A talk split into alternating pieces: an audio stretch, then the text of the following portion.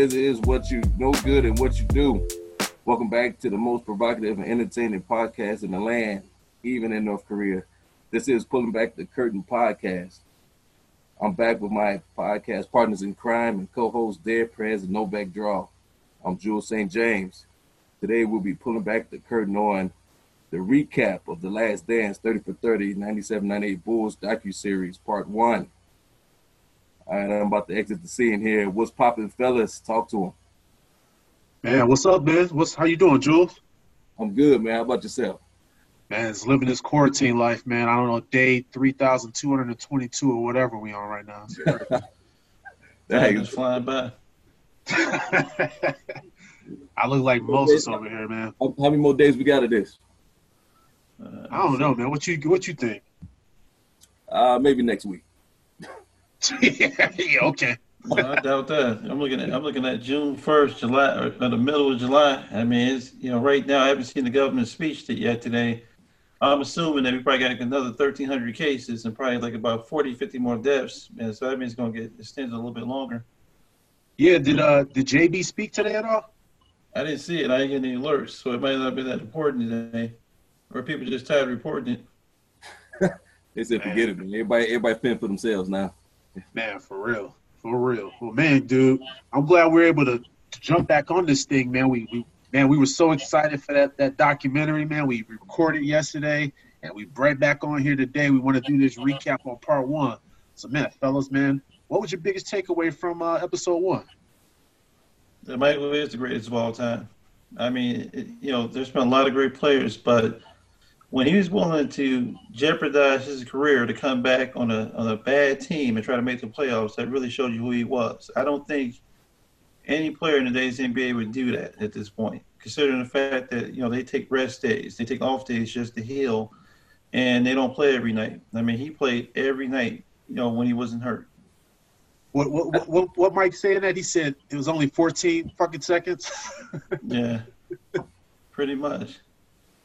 Man, I just, I just, I just liked how they was losing when they was playing Milwaukee and they was down only like nine points, and the rest of the team was like, "Oh man, it's over. We might as well just gear up for the next game." And Mike's sitting there like, "Wait a minute, it's still, uh, still another quarter left."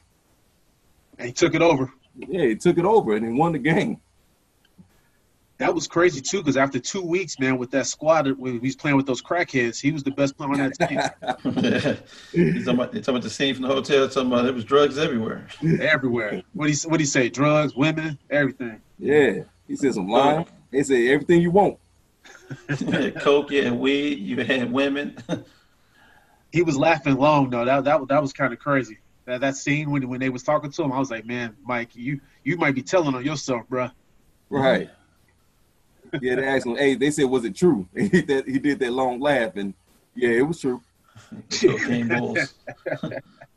The you know the thing that that uh really uh that really took me with that with that first episode was just that tension that the team had with uh, Krause, right? So it wasn't just Jordan; it was Pippen, it was it was Phil.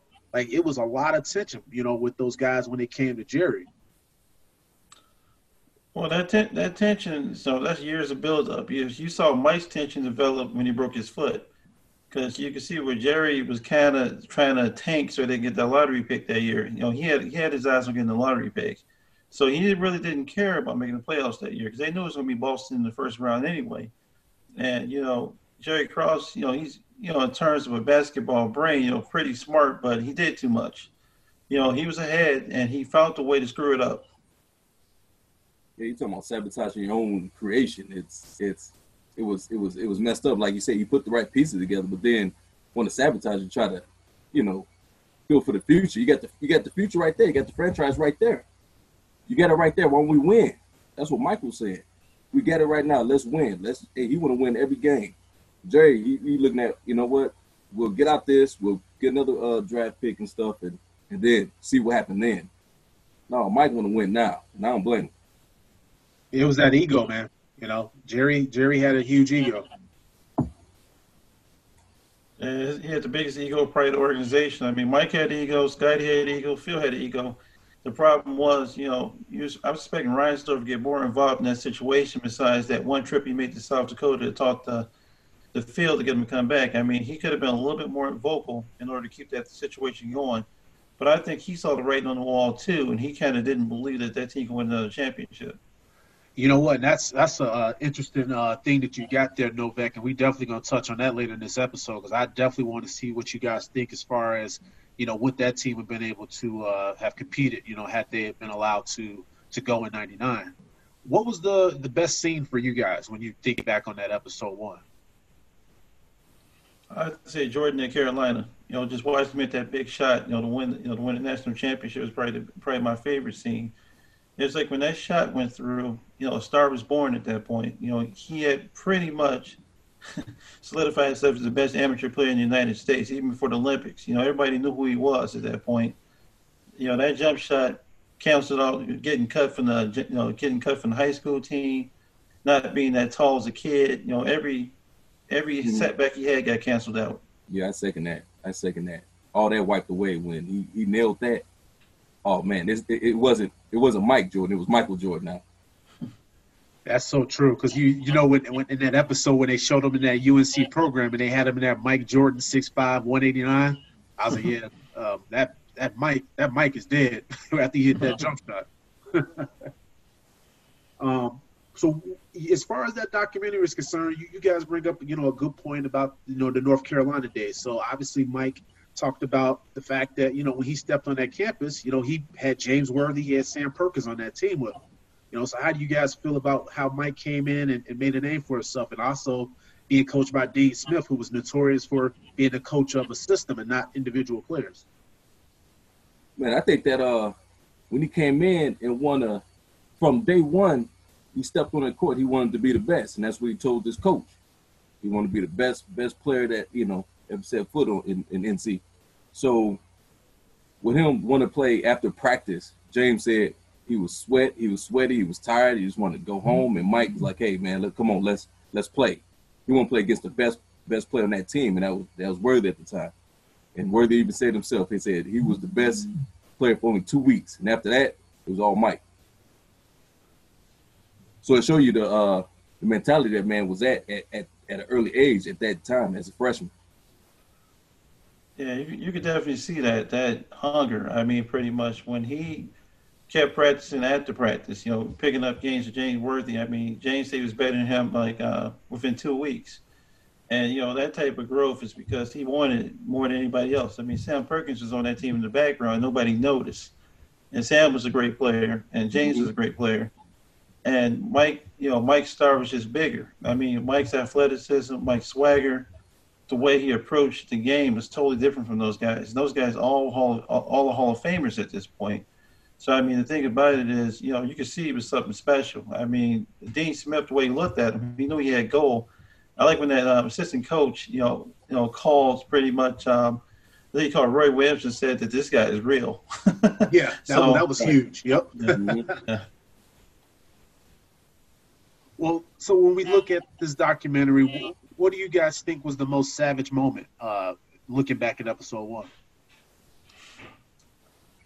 I think the Jerry Krause pill thing was savage. You know, he told me does that, that, does that pill help, help you lose weight at this point?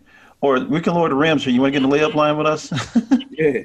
He said he want to do some layups. And Mike said, "Hey, hey, hey, Jerry, you want to do some layups with?" Us? to lower the rim. That dude, that was so savage because he said it and it had that look on his face like, dude, I have no respect for you, bro. At all. and man, it and and and and you know, you, you look at him, you know, they was clowning dude and you know, and me, kind of he kind of deserved it though. You know what I'm saying? I don't know. No, he definitely deserved definitely deserved some of it. I, I, would say for me that most savage moment was probably Scott Burrell uh, when he wanted to get some love from uh, from Mike on the bench, and Mike looked at him like he was crazy. Didn't even like that championship that they won over there in France. That didn't mean nothing to Mike, and he's letting them know, setting the tone for those guys that this is cool, but we here for the big championship at the end of the year. Mm-hmm. I thought that was huge. Yeah. Yeah, but yeah, second that because he was sitting there. I know, I know his feelings was hurt because mine was hurt, and I was just watching it. You know, I was just watching on TV. I was like, Dad, Dad, Mike, at least you could have just, you know, touched the back of his head or something. Just the look on his face. Yeah. you look like man, get out of here, man. This ain't nothing. They came, they came at New Jack City. Nino Brown he canceled Scott Burrell that night on the bench. I like how too Jordan was so petty though. He was like when they got in the locker room, he was they were like, hey, "Are we gonna bring this trophy back to the Berto Center?" He said, "No, it's going with Phil." He said, "We don't want this to have anything to do with Jerry." Right. Right. They, yeah.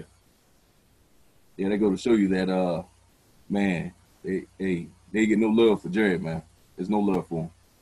No, and then, and why and why you bring that point up, what's your what's your viewpoint on Jerry's legacy as a GM? So obviously he's you know he went to the Hall of Fame. He he he has a banner up in the UC. When you think of Jerry, what do you think of that legacy? You know, I, he, he he you gotta give him his props now. The only thing he he sabotaged, like I said earlier, he built something great and then just because his own ego or whatever, just hey, you know what? Since I since I built it, man, I'm I'm gonna destroy it. Now he get props for putting that team together. You know, in '87 he got you know Horace and, and, and Scotty and then you know Mike and stuff and uh, uh, Phil coaching and stuff, and then you know, of course they win them championships, they get them pieces together. But then you know he just just wasn't good as as as as a as, as a people person. You know, you gotta you gotta support the troops. That's who made you. You know, so I think he do get I think he get props for what we've done, but also he got to take some of the heat of, of how that team ended it in the long run.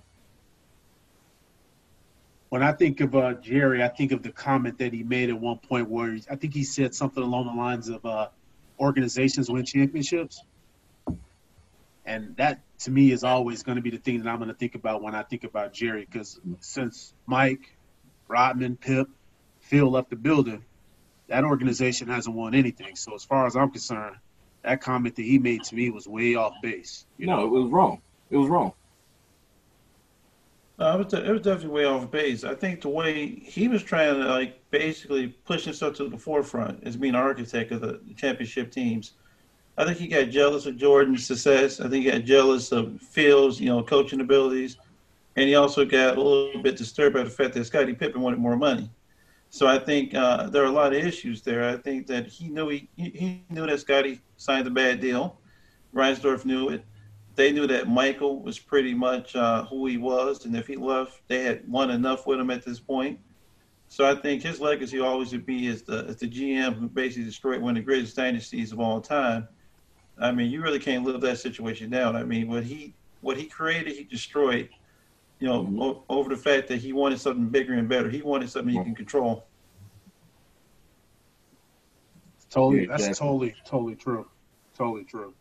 So, one thing that I wanted to touch on that you brought up earlier um, on this uh, on the pod, you talked about you know this team, you know possibly would they have been able to run it back in '99 if everybody resigned.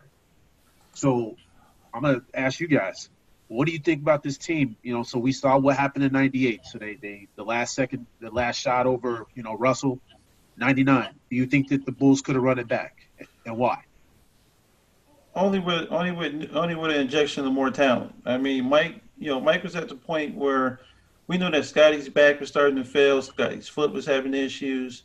We knew that Dennis was a little bit distracted. Dennis had, became a bigger star in Chicago.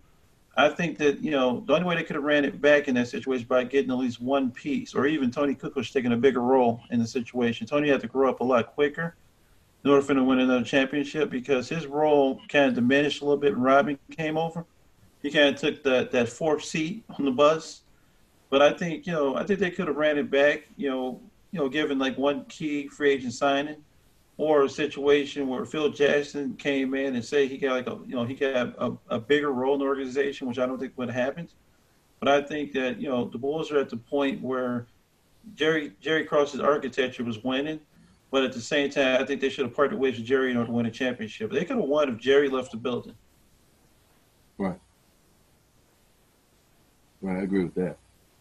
I think so. And the one thing that I look at, though, I, agree with you with parts of this. I, I, saw that you know Scotty was starting to break down, so I do think that they needed to inject a little bit more talent. The one thing that really, um, in this episode, that really caught my attention was the fact that when Jordan won the title the previous year, instead of being able to bask in that moment of being able to say, "Hey, we just won our you know fifth title," he was basically campaigning for them to let them come back and run it back in '98, and I thought that was really interesting. Uh, I think that anytime that a player has to basically tell an organization, "Let us defend our title," that just rubs me the wrong way with an organization. Like, why why were they so quick to to tear everything apart? I, I just that part just doesn't make sense to me. It, don't make sense. It don't make sense to me either because you sit up here, you have a dynasty here. You two times, three peat, uh, you know, back to back to back champion. You're six time champion. You know, well at that time five times, and you're trying to go for six, and they're like, well, it's almost like, well, we got five, so it's um, you know, we good. Why don't we just? And, and let's be honest. I saw today on ESPN, they was interviewing Tim Floyd in 96, 95, 96 to come um, take over Phil. So we'll, you know, their mindset of of of, of winning or, or, this or this organization, I don't know what it they was all over the place. I think uh, what uh, Novak said, I echo off what he said, how Phil, you know, they just can't control him. Couldn't control Phil, couldn't control Scotty, damn sure couldn't control Mike. So I think they just want to, you know, break that up and bring some people in that they can control. Uh, I totally, I totally agree with you on that one. I think that, you know, they felt like they lost control of the organization, and so I think, you know, Jerry Krause, you know, was very possessive, you know, with his toys and his um his team. So I think he felt. I think he, I think he, I think he felt like, you know, wow, no one listens to me. They're making fun of me. I think that you know Jerry set that tone to start the year, and he told Phil this is your last season. He pretty much signed his own certificate, you know, in terms mm-hmm. of like you know being a loser in the future. I mean, he signed, he set himself up for it. I mean, I think he could have, he could have played it a little bit differently. You know, he could have let them play it out the year and try to figure out what he wanted to do. But but he wanted to come in there and let them know that this is my team. I built this. You work for me, and pretty much it didn't go the right way, and that's the reason why we ended up with the conclusion we got right now. I mean, what did what did he tell Phil when he when uh when he resigned him? He said even if you go eighty two and zero, this is your last season. It's your last season. Isn't that something? Yeah. You can go. You can be perfect. Mm-hmm. He told the man, "You can be perfect, and you ain't coming back." So he had no respect for him. Well, because he had Tim sitting, he had Tim sitting on the sideline. Tim Floyd right. was was dressed and ready to go sit on the bench. And, and he, Mike, last, and he ain't last one. He ain't last one minute, man. He was garbage anyway.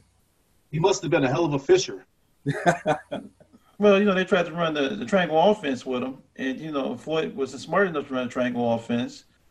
And you know, when you know when Bach didn't want to share it with him, and you know, of course, you know, the whole Lakers thing started to brew up a little bit. That talk and that rumor started up after the Phil's departure.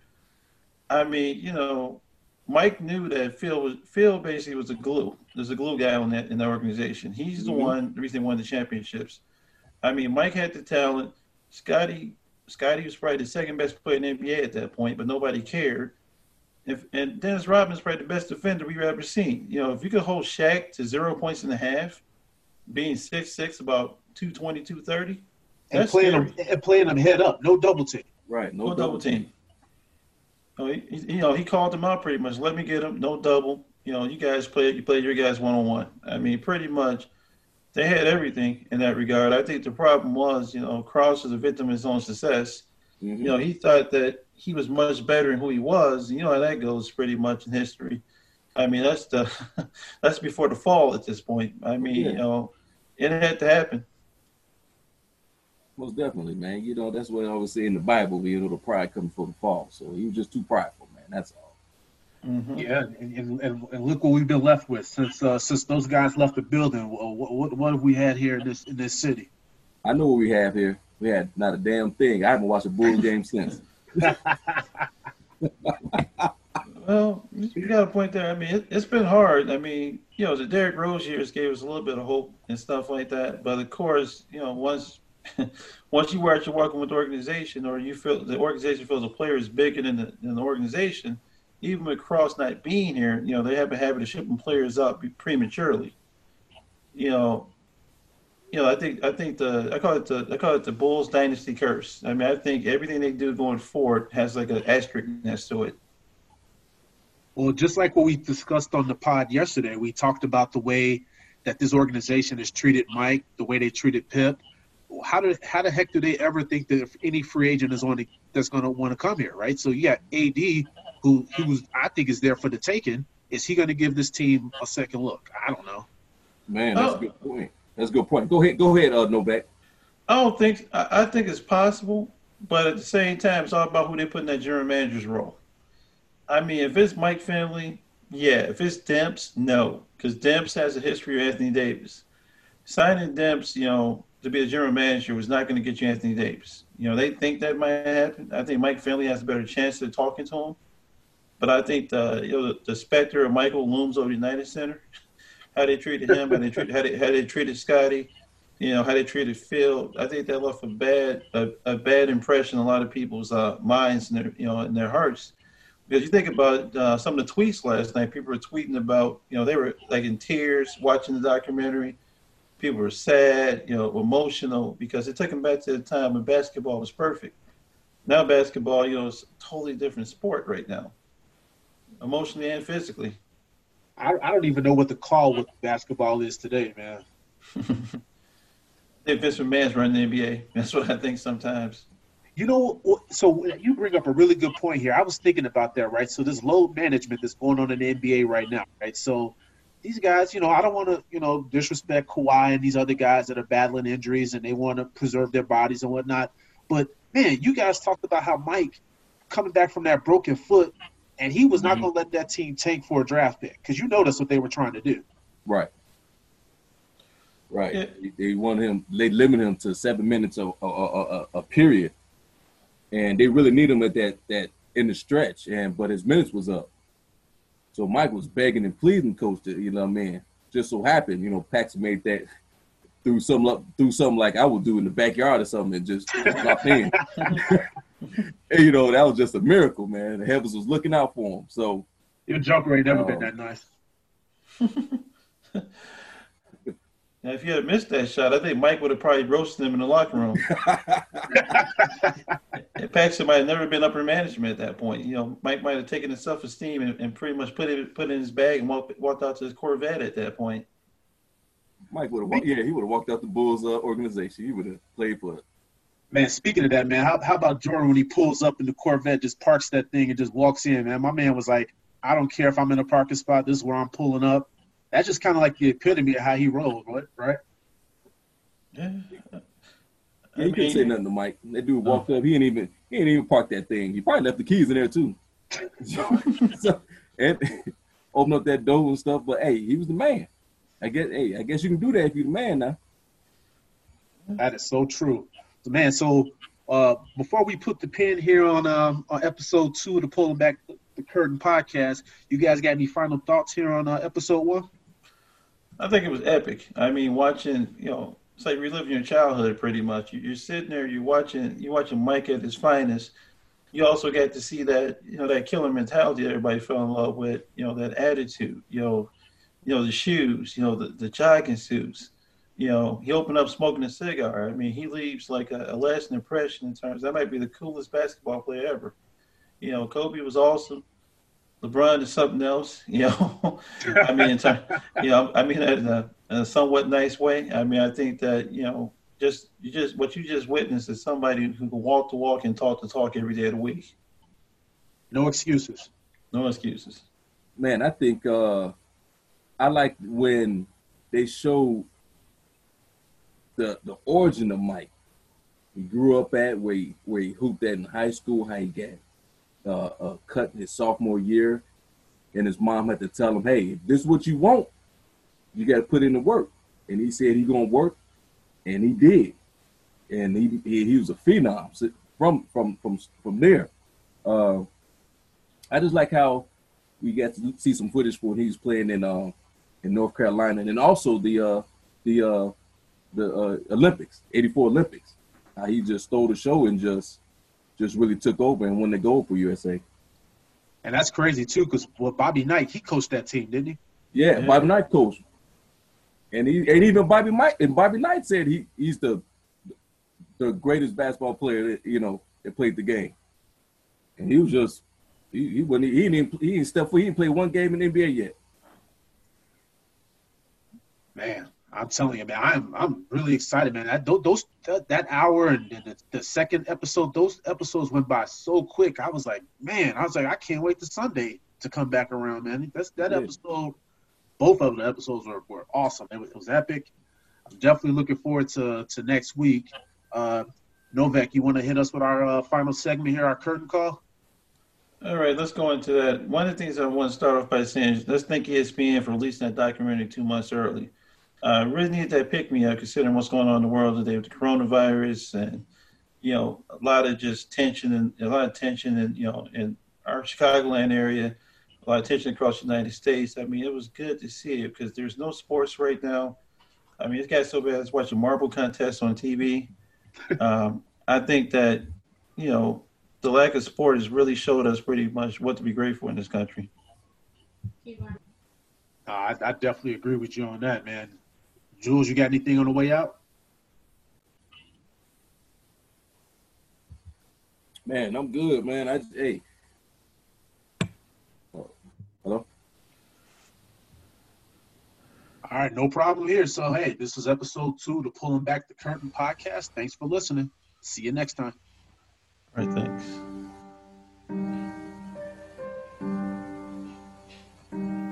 Hey, what up, y'all?